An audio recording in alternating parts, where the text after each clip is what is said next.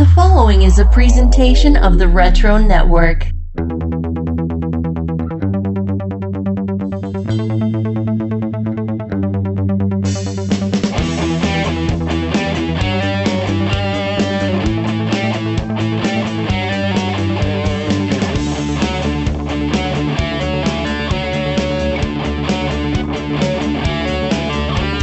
Greetings, geeks, and welcome to another edition of Wizard's Half. That's right, this is our mini episode 34.5. This is the show where we cover everything we couldn't fit into the main show, yes. And these days, Wizard is packed with a lot of fun. And speaking of fun, episode 34 was just a pure joy. You know, I was on hiatus for a little while. It's been so great for the last few episodes to just be there with Michael and Steven, just kind of rekindling the old magic and uh, really enjoying ourselves. Well, mostly enjoying ourselves. But yeah, we, we had a lot of fun there. I hope nobody had too hard of a hangover from all the uh, drinks you had to take as we picked on Rob Liefeld, as we do. But let's go ahead and get this party started. All right, what do you have for us, Michael? Ladies and gentlemen, back by popular demand, I give you the Wave Riders Wayback Machine.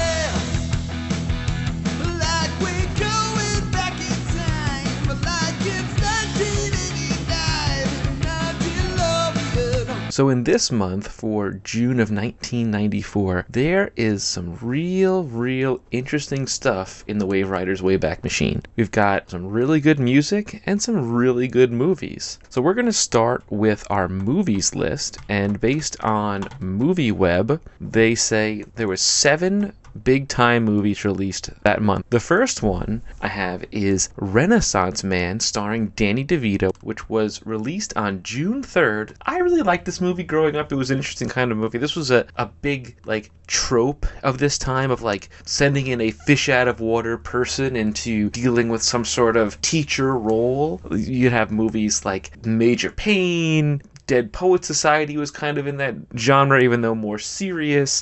But this was a really good movie, and I like this movie. Number two we have is Speed. And Speed is one of those movies that you can literally watch anytime, anywhere, whenever it's on, I'm watching it. This Keanu Reeves, Sandra Bullock movie, which was really like her breakout role, which was released on June 9th, is still popular to this day. It is still beloved. It was basically, they were like, you know, we want to do Die Hard. Okay, but we're gonna do it Die Hard on a bus. And that's essentially what it is. It's Die Hard with a bus. And you've got Dennis Hopper as the villain. Come on, how could you go wrong? Now, for all you Long Island fans out there, we've got another fantastic movie. Though he's not in this movie, but this is the Steve Guttenberg universe, I call it, and it is Police Academy Mission to Moscow, which was released on June 9th. I vaguely remember this movie, but I love all the Police Academy movies and they all kind of blend together. The next movie I have is the unofficial sequel to Batman and Batman Returns. Or it could actually be a prequel if you think about it. And I'll tell you why I think this. And this movie is Wolf, starring Jack Nicholson and Michelle Pfeiffer, which was released on June 17th. And here's why I say it's a prequel to Batman and Batman Returns. Because Jack Nicholson is a werewolf, spoiler alert, 30 years later, and Michelle Pfeiffer falls in love with him. And by the end of the movie, they they have this like thing that like a person could become a werewolf if they fall in love with a with a werewolf. And at the end of the movie we, we have a, a shot of Michelle Pfeiffer with like cat eyes. And I and I have this theory that they did that because in Batman Returns, when she gets all licked by the cats after she falls from the building, she gets the nine lives of cat powers, I guess you would say. And I'm like, I wonder if this is the precursor, and then by her falling and getting licked by the cats,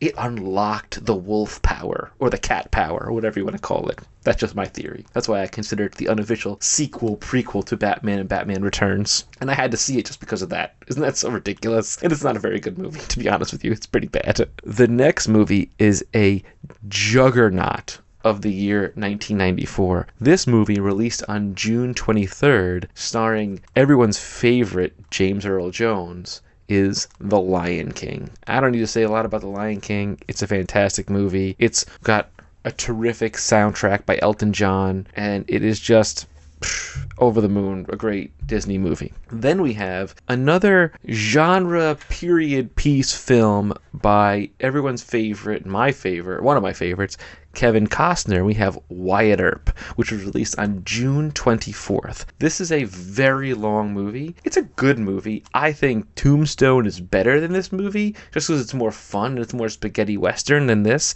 This takes itself very seriously, but it's a good movie. It's just very long. Now, the last movie for June of 1994 is another movie that was of a trope and a genre that was big in the early to mid 90s is Little Big League, which was released on June 29th.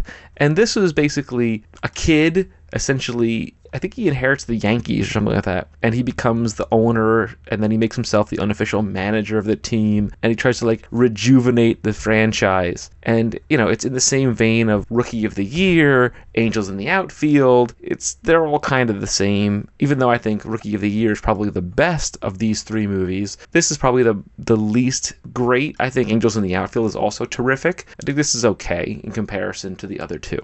And that's the movies for 1994 in June. Now, let's talk about some music. And there is some music. First, we're going to start with Stone Temple Pilots' album Purple, which was released on June 7th, which is a terrific album. This is the first album that I ever bought of Stone Temple Pilots, and I really like this album a lot. The next one we have is One Foot in the Grave by Beck.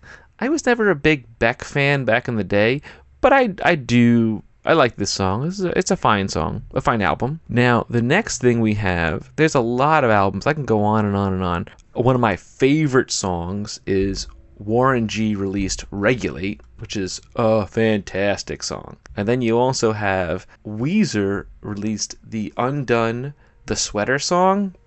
That is that is a fantastic song as well. And then we have Bone Thugs and Harmony dropped an album. Creepin' On come up. I, I don't. I mean, maybe I know some songs from that album. I think I do. Then you have Radiohead. Itch came out, which is another good album. You've got Rancid, Let's Go. There's so many different things that came out this month, which is crazy. I, I guess they were just gearing up for that summer of fun, I guess. Then you've got House of Pain, same as it ever was like there's a lot a lot of stuff that came out in June of 94 that was music. Now we have an Oasis album, Shaker Maker. I feel like a lot of people didn't listen to a lot of Oasis after you know Wonderwall and Champagne Supernova, and unfortunately they broke up as time went on. But you know I still am a big fan of Oasis. I like them a lot. Then you have Stevie Nicks released Street Angel. I don't particularly remember that one, and I do like some Stevie Nicks stuff, so I have to mention it because I feel like it's important. I've seen her in concert. She was cool. I saw her at Jones Beach, which was pretty fun. And funny enough, during that concert, like the tides came in and the lower levels got all flooded. People were just standing in salt water or watching the concert. It was pretty funny. And then to round out this list, we have Snoop Dogg releasing a juggernaut, which is Doggy Dog World. This album was huge. Like crazy huge. It was unbelievable. I still love this album. It's fantastic. There's so much more music. I could go on and on. You have the Spin Doctors, you have OutKast, Blue Oyster Cult released music this month. It's crazy. The Beastie Boys released an album this month. It's just unbelievable. But I just wanted to highlight a handful of stuff, and that is our Wave Riders Wayback Machine for June of 1994. Back to Adam. Adam here, and as you'll recall from episode 34, we made fun of a contest where a 15 year old or younger could go hang out with Rob Liefeld. We were a little incredulous about whether or not that would actually take place, but there was another hangout on the other side of the country. Yes, there was an East Coast contest where you could meet up with Joe Quesada, Jimmy Palmiotti, and Nelson, these famous artists of the moment. And so this was a contest that was announced with Get Your Mind Into the Gutter with the first annual Wizard Wizard Bowling Odyssey. Bowling, the king of sports, the sport of kings. With this exciting contest, Wizard will let you test your mettle in a grueling take no prisoners bowling tournament. You'll be competing against Joe Quesada, Jimmy Palmiotti, Nelson, and a fourth mystery combatant from the Wizard Press staff. So I do not know who the fourth person ended up being. We're going to have to check on that on social media, see which of our Wizard alumni can spill the beans on who was there. But this all took place at the Lucky Strike Lanes in Emerson, New Jersey. So if you are in Emerson or thereabouts and you know if those lanes still exist, hey, there was comics royalty there at one point. Yeah, so two fans chosen at random will be flown along with one best friend each to New Jersey to hang out with Joe Quesada, Jimmy Palmiotti Nelson, and a mystery bowler. You'll spend the day in Paramus, New Jersey, beautiful Paramus, New Jersey, with the guys. That means you get to go to breakfast, play at the arcade, participate in the bowling tournament, have lunch at Pizza Hut, catch a flick, and grab some dinner. You'll then spend the night in a hotel, catch some Z's, and head back home the next day. It is so funny to me that in comparison to how Rob Liefeld's publishing went, where it was kind of fly by the seat of your pants, this is all spilled out completely. It, it makes sense. You know what the activities are going to be, whereas Rob Liefeld was just, hey, show up. You can go to Disneyland and uh, then we'll do something. So anyway, I thought this was pretty fun. And also, in comparison to Rob Liefeld's contest, you actually have to be 18 or older to hang out with this crew. And they were known, as we've been told, the when they were running Marvel Knights, yeah, they threw some wild parties over there. So I believe that that is definitely what was going on here. So yeah, all you had to do actually is uh, send in your entry form, and that was it. Whoever won, won. So I'd be very curious to hear how that all ended up and who beat who at bowling. But yeah, there you go. If you want to do some bowling with Joe Quesada, I would have brought my copy of the Ray and had him sign it again. I just would have been so excited. He could have uh, written his bowling score on there. Anyway, next contest around here is a little more feral. Yes, this was a Sabretooth contest. As you'll recall from the last time we covered the top 10 heroes and villains, Sabretooth was now a member of the X-Men, but this is highlighting his more villainous career. And so it says here, ever since our good friend Wolverine was de-adamantiumized, he just hasn't been the same berserker fruitcake that we fans have come to treasure. So, heck, he even quit the X-Men. But knowing full well that Wolvie was the most popular X-Men, Professor Xavier acted quickly. Hey, he didn't want to lose any readers. He replaced Wolverine with an even bigger psychopath, Sabretooth. To help celebrate this event, Wizard wants you to have the opportunity to win every single stinking Sabretooth comic book appearance. And we mean every. So yeah, that's the grand prize. One winner, that's it. One lucky fanboy or fangirl will win one copy of every regularly released Sabretooth appearance from his debut in the pages of Iron Fist number 14 through this May's Marvel comic books. Want a rundown of those issues? All right. And so they go through all of them. There are quite a few, all right? What's interesting though is that friend of the show, Jeff, uh, who has been on as our Wolverine expert, he actually has quite a few of these appearances as well. Many of them were in X Men, but he has that first appearance in Iron Fist, among others. So just as much as he loves Wolverine, he loves Wolverine's nemesis. So, how do you enter this kick butt contest? Well, it takes a little counting skill on your part. What you gotta do is find out how many people, that's human beings, no weird demons, monsters, or aliens, Sabretooth killed in the five comics displayed below, and add up those five kill totals to come up with a final grand total, which is the body count code. So, that is pretty amazing. You just gotta count how many people Sabretooth killed over five issues, and these are all random comics. So here he is in an issue of Daredevil. Here he is versus the Darkhold, which was one of those, you know, darker Marvel Comics books. Peter Parker, the Spectacular Spider Man, when he was in the black suit. There he is fighting Wolverine in one issue and also an issue of X Factor. He says, and hey, all we want is the grand total of kills. If Sabretooth kills somebody in one of the above issues, but that person came back to life in the same or later issue of any series, we don't care. It still counts as a kill. So, pretty intense. Now, the next contest here is one that is very exciting to me because this is the Draw Homer contest. Yes, it is sponsored by Bongo Comics, okay? So we have a little blurb here from Bart. He says, Your pals at Bongo Comics and Wizard have teamed up to present an awesome artistic challenge. With a little help from you, Springfield's disrobed donut dunker, Homer Simpson, can become a spandex clad champion of the downtrodden or an armor covered arch villain with dreams of world domination. All you have to do is base a drawing on the picture of Homer below and add a costume, weapons, gadgets, or whatever you think would turn this 263 pound weakling into Super Homer. Label him a hero or a villain, then send in your drawing for the chance to win cool prizes and to have your drawing printed in an issue of Bongo Comics. So, what I will tell you is, as avid a reader as I was of Bongo Comics, I definitely remember seeing the results of this contest printed. I mean, they definitely made good. Was there any doubt? But what's interesting is this is Homer in his underwear slipping on Bart's skateboard with a shocked look on his face. So, this is definitely something where you're supposed to basically photocopy it or copy that pose, but then add all the different bells and whistles to turn him into an existing character or possibly one of your own. But yeah, so that was a super fun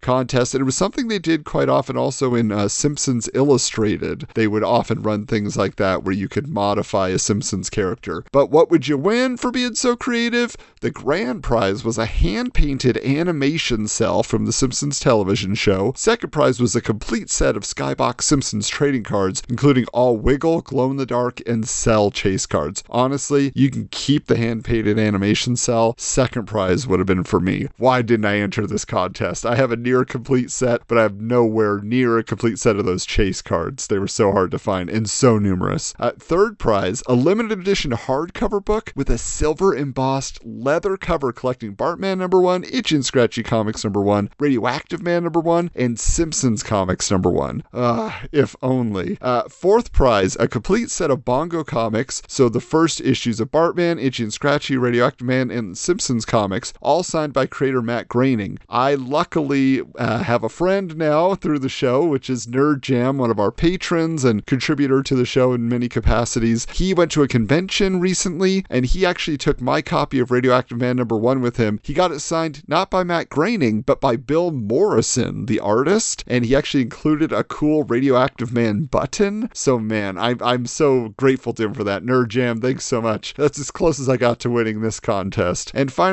for honorable mention, that's 50 winners, you would get a Bongo Comics button and postcard. It ain't bad. I like this idea for a contest, and I am disappointed that I did not enter it back in the day. All right, and the last one here, we mentioned that there was this Mars Attacks comic that was coming out, and yet this was long before the Tim Burton movie and all of that, and only a few people probably remembered what the Mars Attacks trading cards were originally. And here we had Keith Giffen, who was launching a comic, and they wanted to get your attention. So here's what they said about that Those pesky Martians have decided to invade Earth, and to help celebrate the end of civilization as we know it, Topps Comics and Wizard Press have cooked up a contest in which you could win some great Mars attack stuff before you're fried to a crisp in a nuclear blast or eaten by a giant bug. Here's what you can get your endangered paws on. The grand prize was the original art for the cover of Mars Attacks number one. Second prize was Keith Giffen's original 22 page panel by panel visual breakdown for Mars Attacks number two. For those of you who know about Keith Giffen, very famous for his breakdown pages. He would write stuff, but then he would also basically lay it out for the artist. Uh, third prize is a set of Mars Attacks number one through five, signed by Keith Giffen, Len Brown, and Charles Adlard. Fourth prize, a copy of Mars Attacks number one, signed by Keith Giffen, Len Brown, and Charles Adlard. And fifth prize, a complete set of the re release of the Topps Mars Attacks trading card set. You know, I actually haven't looked them up online yet because I'm very curious now, having seen these ads and the announcement of this series. I would love to know what those cards go for these days because, again, I'm a trading card guy. I'm not really an original art guy, so I would have loved to just get fifth prize. I should have just entered. But it says, How do you enter? Well, uh, you have to answer a couple questions. First, in what country does Mars Attacks number one begin? Two, what species of giant insects show up at the end of Mars Attacks number one? And finally, number three, where are the Martians hanging out while they do their dirty deeds? So, yeah, so if you turned all those in with the correct answers, you could win. So, there it was. All the contests in Wizard issue 34. So much to win. And I gotta tell you, they just keep ramping it up in the next few issues. So, look forward to the return of this segment. But now over to you, Stephen. Now it's time for Homemade Heroes.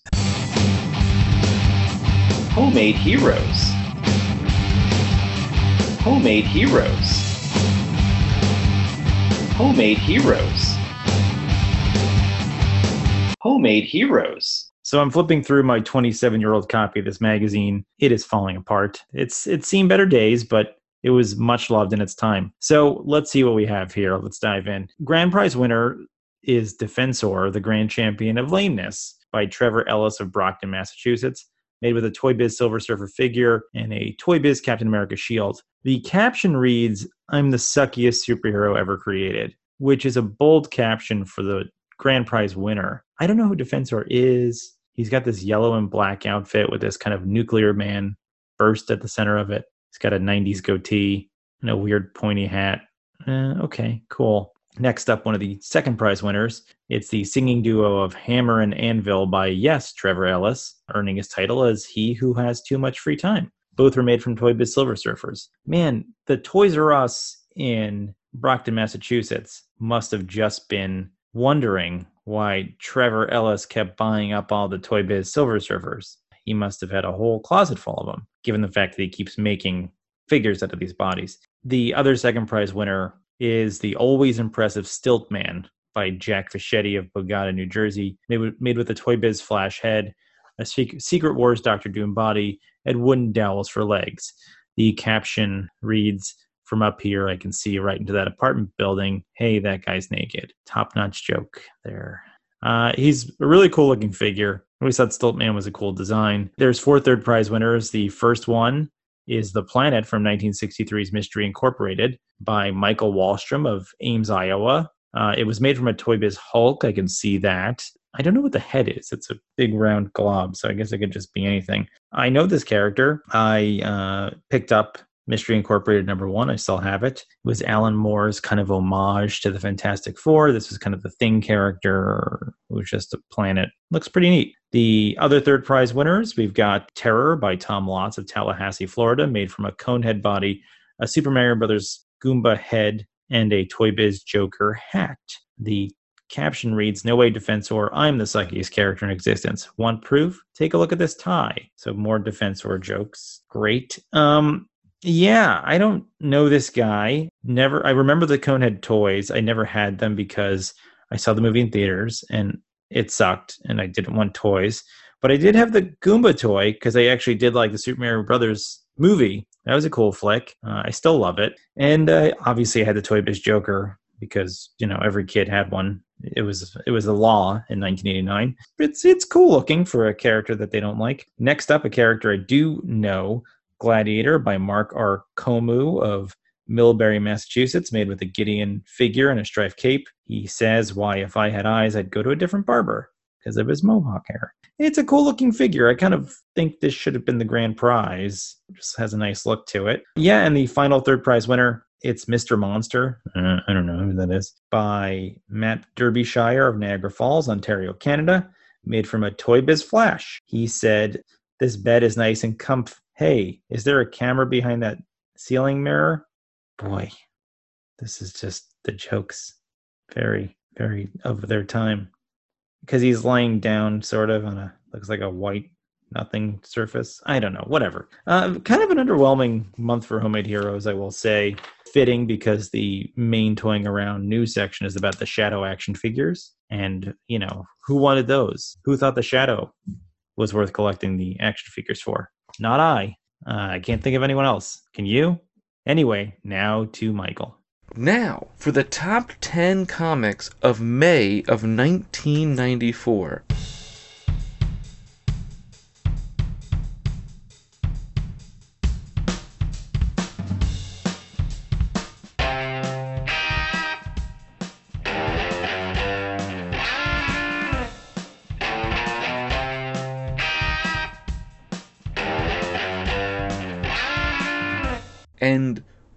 Finally, we've got a lot of books that are moving away from the same books we've seen a gazillion times, other than maybe one or two. The number one book is Prophet number 4A, and you're probably looking at this cover on the left and saying to yourself, Hey, this looks like the Prophet number 4 in my collection. What's up with that, man? It appears that since so few of these books were printed, most people have never seen this cover. Yeah, that's why people are like, who cares about Prophet number 4 or 4A?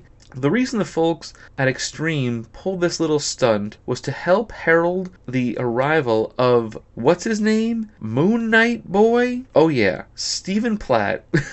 Anyway, Stephen Platt begins penciling chores on Prophet number 5, and the stunt with Prophet 4A certainly made fans and dealers alike sit up and pay real close attention to this title. Now, if only Extreme could get Prophet number 5 out on time. Number 2 is Beavis and Butthead number 1. Not only is Beavis and Butthead an incredibly hot comic, thanks to the mega high profile created by the hit TV show and the controversy that it spawned in this great land of ours. okay. This title can help you find out the true meaning of life. Many life and comic related topics are explored here in depth. Let's see. So far in this series, we've learned about Wonder Man. They'll say Wonder Life sucks. Superhero who sunglasses suck. I get it. Okay. The Punisher. the Punisher kicks ass. Damn it, Beavis, cut it out. And when he kicks butt, he stays kicked. Oh, I get it. I get what they're doing there. Okay, they're doing a Beavis and Butthead thing. Great. And other enlightening subjects in this ilk. Kinda stupid, but at the same time, pretty damn funny. Number three, X Men 30. Oh, wow. What makes this book hot? Two things. First, it features the X Men stars of the popular Saturday morning cartoon, which makes the kiddies want to read it. Second, it features the long awaited and much ballyhooed wedding. I don't know what ballyhooed means. Of Scott Cyclops Summers and Jean, no code name Grey. Well, Marvel Girl is her code name. Some 30 years after they met, no less. I wonder if white was really the best color for Jean's gown. Anyone curious as to where the two lovebirds went on their honeymoon should check out page 15 of Wildcats number 8. Also, keep an eye open for Lois and Clark and an older Beavis and Butthead. I actually have this issue somewhere in my boxes. Yeah, I definitely have it. Number 4, Gen 13 number 1. This baby jumped a whopping 6 spots from last month, giving us adequate reason to believe that Image has a solid hit on its hands. Number 5, Marvel's number 2. We here at Wizard refer to an under-ordered number 2 issue of a new title as a terrible 2, and Marvel's number 2 is a definitive victim of terrible 2itis. When retailers first saw their order books in which Marvel's was listed at $5.95 cover price, their palms got a little sweaty and their throats dried up. This led to controversy ordering the two issues. After the first issue shipped and the people discovered how awesome this miniseries was, demand for subsequent issues skyrocketed. Throw in the fact that this issue features the story of the beginning of the X Men as well as the advent of the anti mutant hysteria, and you'll see why this book is a winner. Number six, Moon Knight 57. Not even going to read it, period. Moving on. Number seven, Wolverine 75. Not even going to read it, we've already covered it. Number 8, Lady Death number 1. Lady Death number 1 placed at the top 10 again this month, and you fans probably want to know why. Being the good sports that we are, we'll tell you. First, the book was heavily First, the book was heavily underordered due to the sometimes scary large cover price of 350 and the fact that it isn't a huge name like X-Men. Oh wait, X-Men 30 was under underordered too. Damn, I'm stuck for the comparison book. Ah, whatever. It was underordered, okay? Second, people saw how unbelievably awesome the final cover actually was. The story was cool too, and copies of the book were gone off the shelves less than a week after it debuted. Those two factors combined for boom, a hot book. Number 9, Gambit number 1. In the music, movie, and publishing business, any project that stays popular for a long time is referred to as having legs. As far as the comic book business goes, Gambit number 1 has some serious legs. This title sold very well initially, but the hero's appearance on TV, his multiple comic book appearances, and his toy f- action figure have made him one of, if not the most popular X Men. Secondary market demand on this book has never been higher. With four X Men related titles in the top 10, five if you include Gen 13, aka New Mutants 2, the sequel. Mutant Mania is running wild. And number 10, Green Lantern 47. Right on the cover of this baby, Green Arrow asks us, You got a problem with that? And our retort is a resounding yes, we do. The problem is finding a copy of this book, a largely ignored issue that fell between the now famous Reign of the Supermen tie in story in issue 46 and the start of Emerald Twilight in storyline issue number 48. Collectors and readers who are searching for this book are learning that it's harder to find than Sharon Stone's acting skills. Oof, that's rough. I disagree. I think Sharon Stone's a great actress. Oh, yeah. It's time for Hunk and Babe of the Month. I'm too sexy for my shirt. Too sexy for my shirt. So sexy it hurts. And I'm too sexy for Milan. Too sexy for Milan, New York, and Japan.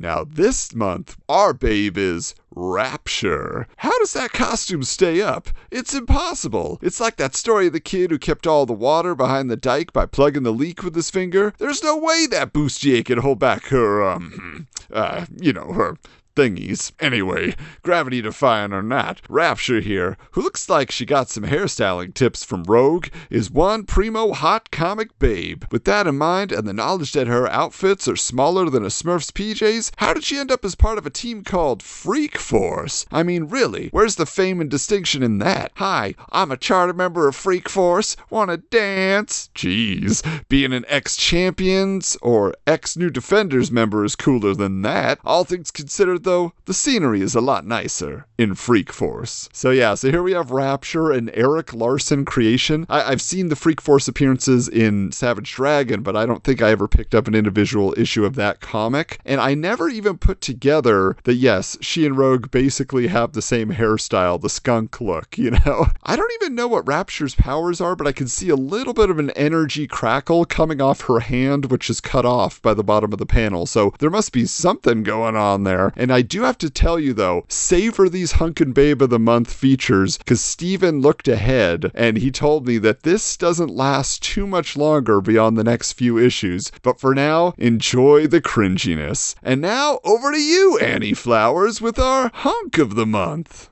Uh, Annie? Hello? I'm afraid Annie's not here right now. She's been called out on assignment with uh, Mulder and Scully. Well, I guess that means I'm gonna have to handle the hunk of the month. This month's hunk is Tony Stark. Tony Stark makes you feel he's a cool exec with a heart of steel. Anybody remember those awful old Marvel cartoons? The short ones that feature the adventures of Namor, Hulk, Thor, Cap, and Iron Man? Putrid stuff. You could bet 10 bucks that Tony here never showed up wearing this kind of outfit in that tune, though. He's in uh, bikini briefs. Jeez, he should think about improving his image by waxing his back or something. And maybe using some Nair for his feet? What is this guy, a hobbit? Covered in fur or not? Tony here still has more bucks than Nancy Kerrigan has endorsement deals. And when certain females catch wind of a padded bank account, they'll grab a guy and get all they can out of him. And all that hair on his back makes it real easy to grab this guy. Yeah, this is uh, definitely a, a John Romita Jr. image of Tony Stark here. Must be from one of the swimsuit issues, but he's super bulky on top and super hairy all over the place. I mean, he could give Wolverine a run for his money. So, woo, there you go. And that is this month's Hunkin' Babe of the Month. But until next time, ooh, stay feisty. All right, well, as promised, we kind of switched things around this time. We had Steven give you his own personal review of the Emerald Twilight saga on the main episode, and we saved our in depth review, well, as in depth as we're going to get, of Jeff Smith's Bone for Robin's Reading Rainbow, and we put it here. It's now part of the mini episode. Something for you to look forward to. So, without further ado, let's take it away, us. Greetings, geeks, and welcome to Robin's Reading Rainbow. Rocky Robin, yeah, Rocky Robin. Blow Rocky Robin, cause we really gonna rock tonight, yeah!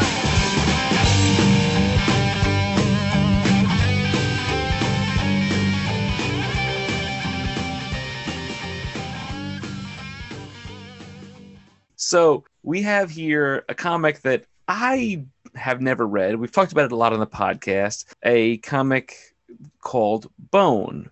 And Bone is a multi award winning comic. I think it's a, a fantasy st- style book. I'm going to learn from these two gentlemen who have read it and have a lot to say about it. And then we kind of like, we'll go from there and see what happens. So take it away, fellas. I'm, I'm all ears. I'm ready to learn. All right. Well, so yeah, this is definitely something we talked about in recent episodes. Wizard was very high on Bone. It became this very, very popular independent book. Of course, eventually it got re-released through Image and became even more popular. Uh, we even talked about it appearing in Disney Adventures magazine, if everybody remembers that. But yeah, so we thought it'd be important for some of the members of the the crew here who haven't read Bone before to get an idea of what it's about and see it firsthand. I personally had read it a few years ago, rented it from my local library. I mean, that's how popular this is. It's considered true literature that you want to share with all those who like a good book. Is that what they call taking a book out from the library and renting it? Uh, I guess I don't know. don't. Check it out. They out. call What it is borrowing. You borrow a book from the library. Borrow a book. Borrow. guess so. How often I go to the library. Yeah. You borrow a but book. Steven, so you were the one who decided you wanted to get a, a trade to read, right? So yes, and what I regretted it immediately. I got it for six bucks on Amazon. It's out from Boneville, so it's a thin little book. You know, it's good. It did nothing for me. It's just I don't think I'm the audience for this. It's Ah. interesting, right? It's like it's like yeah. Some people like. Is it the art that doesn't grab you? Is it the setting? What what what do you think was just like not connecting? I just felt no personal connection to the story, to the character of Bone. Just nothing about it grabbed me. It seemed juvenile, like it was for children, which explains why it was in Disney Adventures. I actually have a series of questions. Yeah. Go for it. Where does the name Bone come from? So these characters, the three main characters that we run into at the beginning of the story, their names are Fone Bone, Phony Bone, and Smiley Bone. And they're three cousins from the town of Boneville. So there's a lot of bone going on. They are of the bone. You know, it's just and in the beginning. I would be out right there. Yeah. Mhm. yeah, right there. chased out of Boneville for an unknown reason. All we know is Phony Bone was up to no good, and they got run out of town. So you know they've been on the run in the wilderness, and they don't know where they are. So, is this Yeah. a comic that is maybe Steven could even answer this better? Do you feel like this is a comic that's designed to have people be interested to jump on to comics at a young age? Like, is if it's if it may be geared for a younger audience, like maybe a good onboarding thing, as opposed to here read Watchmen, no read Bone, you know? uh, maybe it, it kind of has elements of you know Lord of the Rings and kind Okay. of these fantasy creatures. That's what it kind of reminded me of. It, it just I, I don't know. Even as a kid, I think if I picked up Bone, I don't know if it would have interested me. I was more into superhero comics. Mhm. to me, Michael, I would say specifically because it started as a comic strip. Jeff Smith drew it as a comic strip for his college newspaper. And usually kids get introduced to comics from our era back in the day through the funny pages, right? On Sunday, you read Peanuts, you read Garfield, whatever. It feels like back then it would have been a very easy way to introduce. But I, I nowadays, that's the question, right? Because it is very based on gags, like multi panel gags. So one person will say a line here, the next person has a snarky reply, then it kind of builds to the joke. And it's a lot of that. Like each character is very distinct, but and they all have their points of view, but it is very much a humor book as much as it is an adventure book. Okay, Steven, can you hold the cover up again? Because it kind of like it feels like a Dilbert kind of a drawing, you know? Hmm. Sort of. There's like a human on- character too. Or a funny pages kind of cover. Okay, so there are humanoid people there, and they're not just like weird blobby kind Yeah. of characters. Well, that's what's weird about it is you have the three bone characters that are cartoony, and then everybody else is a more realistic style of human being. Mhm. Okay. They're a talking bug, or they're a mysterious dragon that nobody believes exists. Uh, you know, so there's a lot of that kind of stuff. And, it, and the first issue is a journey book. Like it's very much like Fone Bone gets separated from his cousins. There's this huge cloud of locusts that tries to envelop them, and then he falls off a cliff. And then he's lost, and then he doesn't know where he is. So he's just in this wilderness and meeting all these random characters and dwellers in the wilderness, trying to figure out. So it's the Fellowship of the Ring. Sort of. That's what it sounds Sort like. of, yeah. left his safe space, his Shire, his Boneville, and yes, now he's in this new world. But he doesn't have a mission per se. That's the whole thing with this. There's really nothing to do until many issues forward. Like you don't even meet the whole cast because he eventually he has this girl named Thorn who is like he's very smitten by her every time they're at a panel together. He has hearts above his head hmm it's that kind of thing. But you don't you don't meet her you know really until the next issue. And then you meet her grandma who's this super strong old lady that races cows. So they, they have a lot of lore in the universe. There's a lot of like lived in like oh this is the history this is what people do. So i can see how people could grab on to that definitely. So basically, these cartoony characters are they just sort of like our window into this world, or are we kind of seeing it through their eyes? Or yes okay, interesting. All right, okay, that's kind of interesting. Yeah, and like they kind of, you know, the three of them separate, and then they they kind of reunite through the course of this story in this world. When did this first release, Adam? This was early 90s Okay, and how long did it run for? oh i mean it ran a very long time i mean i i don't have the exact like number of years How dare you? How dare you? Not I know it's too bad. I should have done my research on that. But I mean, there's like like the compendium, you know, is like very thick. I mean, this ran for a very long time. It's Okay. and it's one of those things where I'm sure the story gets more and more involved as it goes on. And you know, so maybe these first few issues don't do it for you, but maybe it gets better. I don't know. Like I said, I've read the first two volumes and I was like, okay. I mean, they peel back the layers and you see, oh, Thorn is important because of this, or this happened here, this happened there, mm-hmm. and the characters sort of evolve. But that's the question. We're, we're kind of talking almost specifically about the first issue. And Steven, you said it didn't encourage you to read more, right? No, I, I, I I don't think I'll ever read another Bone again after this. again, it's not bad. It's just not something I have any interest in. Do you think your Really? kids would in- inter- be interested? That's what I was going to No, say. No, they, give it to no. I. I tried, and they had no interest. Do they like comics at all? yeah, yeah, yeah, yeah. Just not Bone. They like Garfield. You know, they read they read a lot of the comic strips, but Bone did nothing. They they looked at it. They said, "Yeah, maybe later," and then they never they never picked it up. again. Yeah, So I feel like this is something where we definitely need to hear from those of you who are big fans of Bone. You got to tell us like why? Like why does it stick out? And why do you think so many people are in the same boat as you? And why wouldn't we be? You know because it's i think we've all said across the board we're not big fantasy guys. We, we're not deep into fantasy comics or stories or movies or any of that. So we like the spandex we like the superheroes we like the classics. So it's hard it's hard for us to make that jump. We had to lean in with the spandex. You had to, you had to lean in. you want pouches? We love the pouches. No, Sure, sure, whatever. So we love capes. How about that? Because, yeah, I don't know if you'll win us over, but maybe there's one little nugget of information you're going to drop in there where we'll be like, oh. And the only thing I can say, my actual introduction to Bone was through a Gen 13 comic. Hmm. Because Gen 13 did Gen 13A, B, and C for their 13th issue. And it was filled with cameos from all these different publishers, these different independents. And Bone was one of the characters that appears for a full story, even on the cover with Grunge from Gen 13. So that was like, oh, now I know who Bone is for Fone Bone, you know, but it, but it didn't make me go pick up the comics back in the 90s. So now it's my turn to tell you about the top 10 heroes and villains of the month.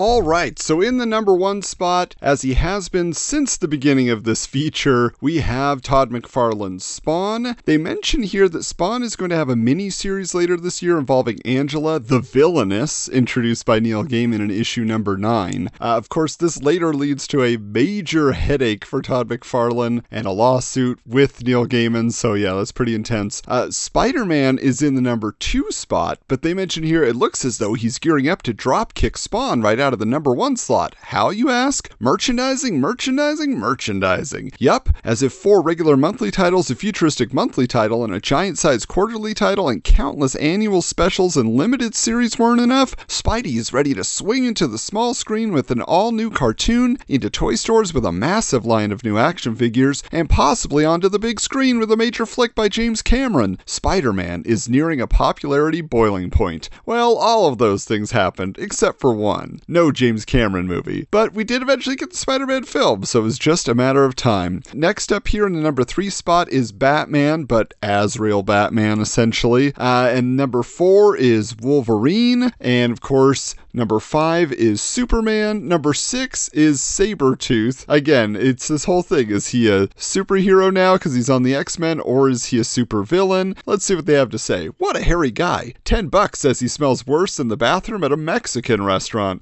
Jeesh. On top of this, unique odor. Sabretooth is also one of the most unpleasant people ever to have joined, well, sort of joined, the X Men. Not only has he almost killed several team members in the past, like when he ripped out Wolverine's throat with his bare hands, he's psychotic, so he can't control himself and he endangers those around him. What does all this make him? Villainous? Eh, nutty? Nope popular. Here he is at number six. Now, at number seven, speaking of popular X Men, we have Gambit. And number eight on the list is Robin. Here's what they have to say Everyone who thought that the Boy Wonder couldn't carry a monthly title after the last two dreadful miniseries, holograms and lenticular covers for everyone, was barking up the wrong tree. This series, thanks to terrific writing by Chuck Dixon and great artwork by Tom Grummett and Ray Kryssing, has been a very solid fan favorite since issue number one. Since this summer's Bat story will bring Robin into the mix, the Boy Wonder figures to be a prominent character for some time to come, although he seems somewhat surprised to hear it. Yeah, he's got some very wide eyes here. Now, next up on the number 9 spot is X-O Manowar. Although the picture of him is not in his armor, he's got some sort of war paint on, so Wizard says, hey, who pulled the old lipstick on the binoculars trick on Aric? Not a smart move. Aric, X-O, ain't known for having a good temper. But anyway, Aric may be one real popular character, but he's in a spot of trouble these days. You see, old X-O's foes, the spider aliens, you know, the very overused but still very cool buggy guys, poisoned the X-O armor and nailed it with some high tech blaster thingies, and now the armor's kaput. Where does that leave the mighty Aric? Rumor has it he'll be getting a new set of threads, courtesy of his bud Solar. That is exactly what happens in those comics. Solar has to go find this seed, and then Aric has to use the seed on a person's body in order to create the armor. So one of his friends sacrifices himself, and yeah, it's pretty interesting. Finally, in the number 10 spot, we have Michael and Steven's favorite guy. Yeah, not after reading for Patreon, let me tell you. They did not enjoy that experience. But this is Prime, they say here, hey, his chin is bigger than his head. He's like a human pelican. It must look pretty grotesque when he smiles, but beauty is only skin deep, and for Prime, skin deep is a relative thing. You see, Prime is actually a 13 year old Kevin Green who grows protoplasmic superpowered bodies like Prime, Space Prime, Rogue Prime, past his Prime. Well, you get the idea. This premise made Prime appealing to the younger readers, and he quickly became the hottest star in the Malibu universe. Now, one thing I want to point out here that I have realized is that Top 10 Heroes and Villains is very sexist. How can there not be a female superheroine on the cover at this time? Somebody from the X Men, you would think it'd be Rogue or Storm, or I mean, it, it just doesn't make sense that they, all the most popular characters are guys. Come on, I have a hard time believing that. So yeah, it seems like next time around they ought to mix it up a little bit. But now it's time for my favorite part of the top 10 heroes and villains of the month list the Mort of the month. So, they tell us here that we have a character called the Red Bee. No, ladies and gentlemen, it's not the Yellow Jacket, it's Ta-da! Drumroll, please. The Red Bee. This bag of garbage was actually an assistant DA turned crime fighter who used to sick his trained bees, which he kept in his belt buckle, on his opponents. It's a good thing he did because this guy stood five foot nine and weighed in at a robust 147 pounds. He'd be lucky to beat an egg at that size. After his stint as a crime fighter ended in the early 40s, the Red Bee vanished from the public eye, which is probably a good move on his part since criminals have gotten tougher and meaner as the years went by. Do you think any crook today would be afraid of this idiot? Yeah, so I think that's an awesome concept. And I will reveal here that when I was growing up and I was creating my own superheroes, my Spider Man ripoff, I guess you would say, was a character called the Bumbling Bee. And he actually like mutated into a bee man. But the fact that I never gave him a belt buckle full of bees that he could control, uh, total missed opportunity there. I actually like the idea of the red bee, even though his costume is ridiculous. I might seek out some of these comics if I can find them. I'm always in the mood for a good laugh. But there you have it, the top 10 heroes and villains list. So uh, take it away, Michael. So here we are again for another installment of Canetti's Corner.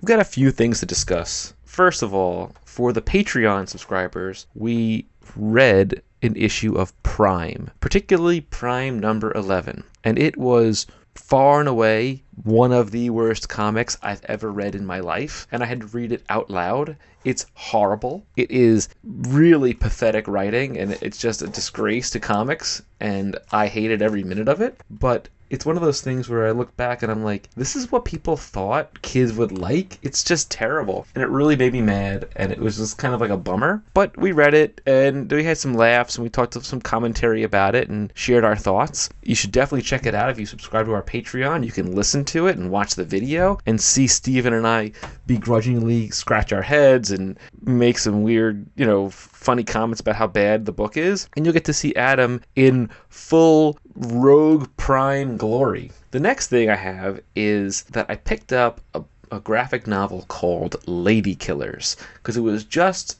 pitched or picked up for a series and it is really, really fun. It's about a housewife who kind of goes a little crazy and kind of becomes a murderer. And it's fun. I like it. I'm definitely into it. Uh, I, I still, I tell you right now, I cannot get through this Superman Madman hub, Hullabaloo book. It's very hard. I tried so hard. I'm deep into the second issue. I'm nearly done with the second issue. And I've gotten to the point now where Superman has returned back to his universe. Madman is still there, but Superman has also brought all of the Madman ensemble back to the Earth. And I don't know where the story is going. I can't figure it out. And listen, I really do like the art. I think th- there are certain parts that are funny. I just don't, I, I can't wrap my head around what's going on or why it's significant. And one thing that I don't understand is why are the women in the Madman universe in like full on like bodysuit, catsuit, turtleneck things. Like, what is that all about? I don't get it. I, if someone can explain that to me, I would love to know. It doesn't make sense. Like, what what the costume design is for that? Why they why they're drawn that way? It's cool. I don't I don't mind it. I, I actually appreciate that female characters are covered up for once in the '90s as opposed to being half naked, which is great. But I just I want to know what the, what the backstory or premise behind that is. I also I picked up recently a What If comic, and this is what if Jessica Jones had joined the Avengers? I just got it off of eBay and I'm interested to read it and check it out and see what's going to happen. And I'll give a little review and feedback on it. There's another cool thing that I found that I'm going to try to get the guys to do a YouTube video on, and it is Married with Children 2099. Yes, you heard me. Married with Children 2099. And on the cover is Al Bundy and the whole Bundy family outside of the DeLorean as if they're going back to the future. Just putting that out in the universe sounds like a lot of fun. Something that I would definitely think is totally whacked out and insane, but it'll be interesting to read. Uh, beyond that, the Teenage Mutant Ninja Turtles Ronin number three comes out this week. That I'm really excited to pick up. It looks really cool. There's something to do with Casey Jones in it, which I'm really fascinated to find out where that goes. There's a bunch of cool stuff coming out in comics, and I'm, I'm looking forward to going to the shop tomorrow and, and seeing what's there and what we're in store for. And maybe over the long Memorial Day weekend, I'll actually get to read some stuff for a few minutes. We shall see. I am currently watching the Superman Man of Steel animated movie on HBO Max, and I'm into it so far. I like it. It kind of has similar art to Sealab 2021, but a little bit more sophisticated and and better, but it just feels like that a little bit, which makes me kind of a little bit off putting and laugh about it because I love Sealab and to see it in this kind of art style in this animated movie is really, really funny. And that's Canetti's Corner. Thanks so much. Back to Adam. And that does it for mini episode 34.5. Thank you for joining us for another edition of Wizards Half. Ah, we have a fun time putting these together. And I will tell you that if you want to look for a fun time, coming up for issue number 35, we have a returning guest who we mentioned in this episode because we're going to be talking Conan, we're talking Wolverine. We got a whole bunch of stuff coming up in that episode. Uh, but also, we've been teasing, as you'll recall, the zero hour, it's called Beyond Zero Hour special issue that Wizard put together. It's kind of a history of DC Comics plus a promise of things to come. So we will be bringing that to you shortly. And we hope that you are enjoying all that we do on social media to kind of give your eyes and your memories a little jump start. So be sure you check us out on Twitter at Wizards Comics, on Instagram at Wizards underscore comics. If you would like to be a guest or you just have some ideas for what we should add to the show, email us at wizardscomicspod at gmail.com. Of course, you can check out the YouTube channel, Wizards Podcast. There's a lot of fun videos continuing to go up as often as we can get them out. And also, we have the Patreon, as if you haven't heard enough, you're hearing about it, but are you experiencing it? I am telling you, we are going all out. We're always trying to make these opportunities for the patrons something unique. And I just feel like for the few dollars that we're asking you to contribute a month, all it does is allow us to bring more cool content. So check it out. Give yourself that extra biff bam pow. And until next time, keep your books bagged and boarded.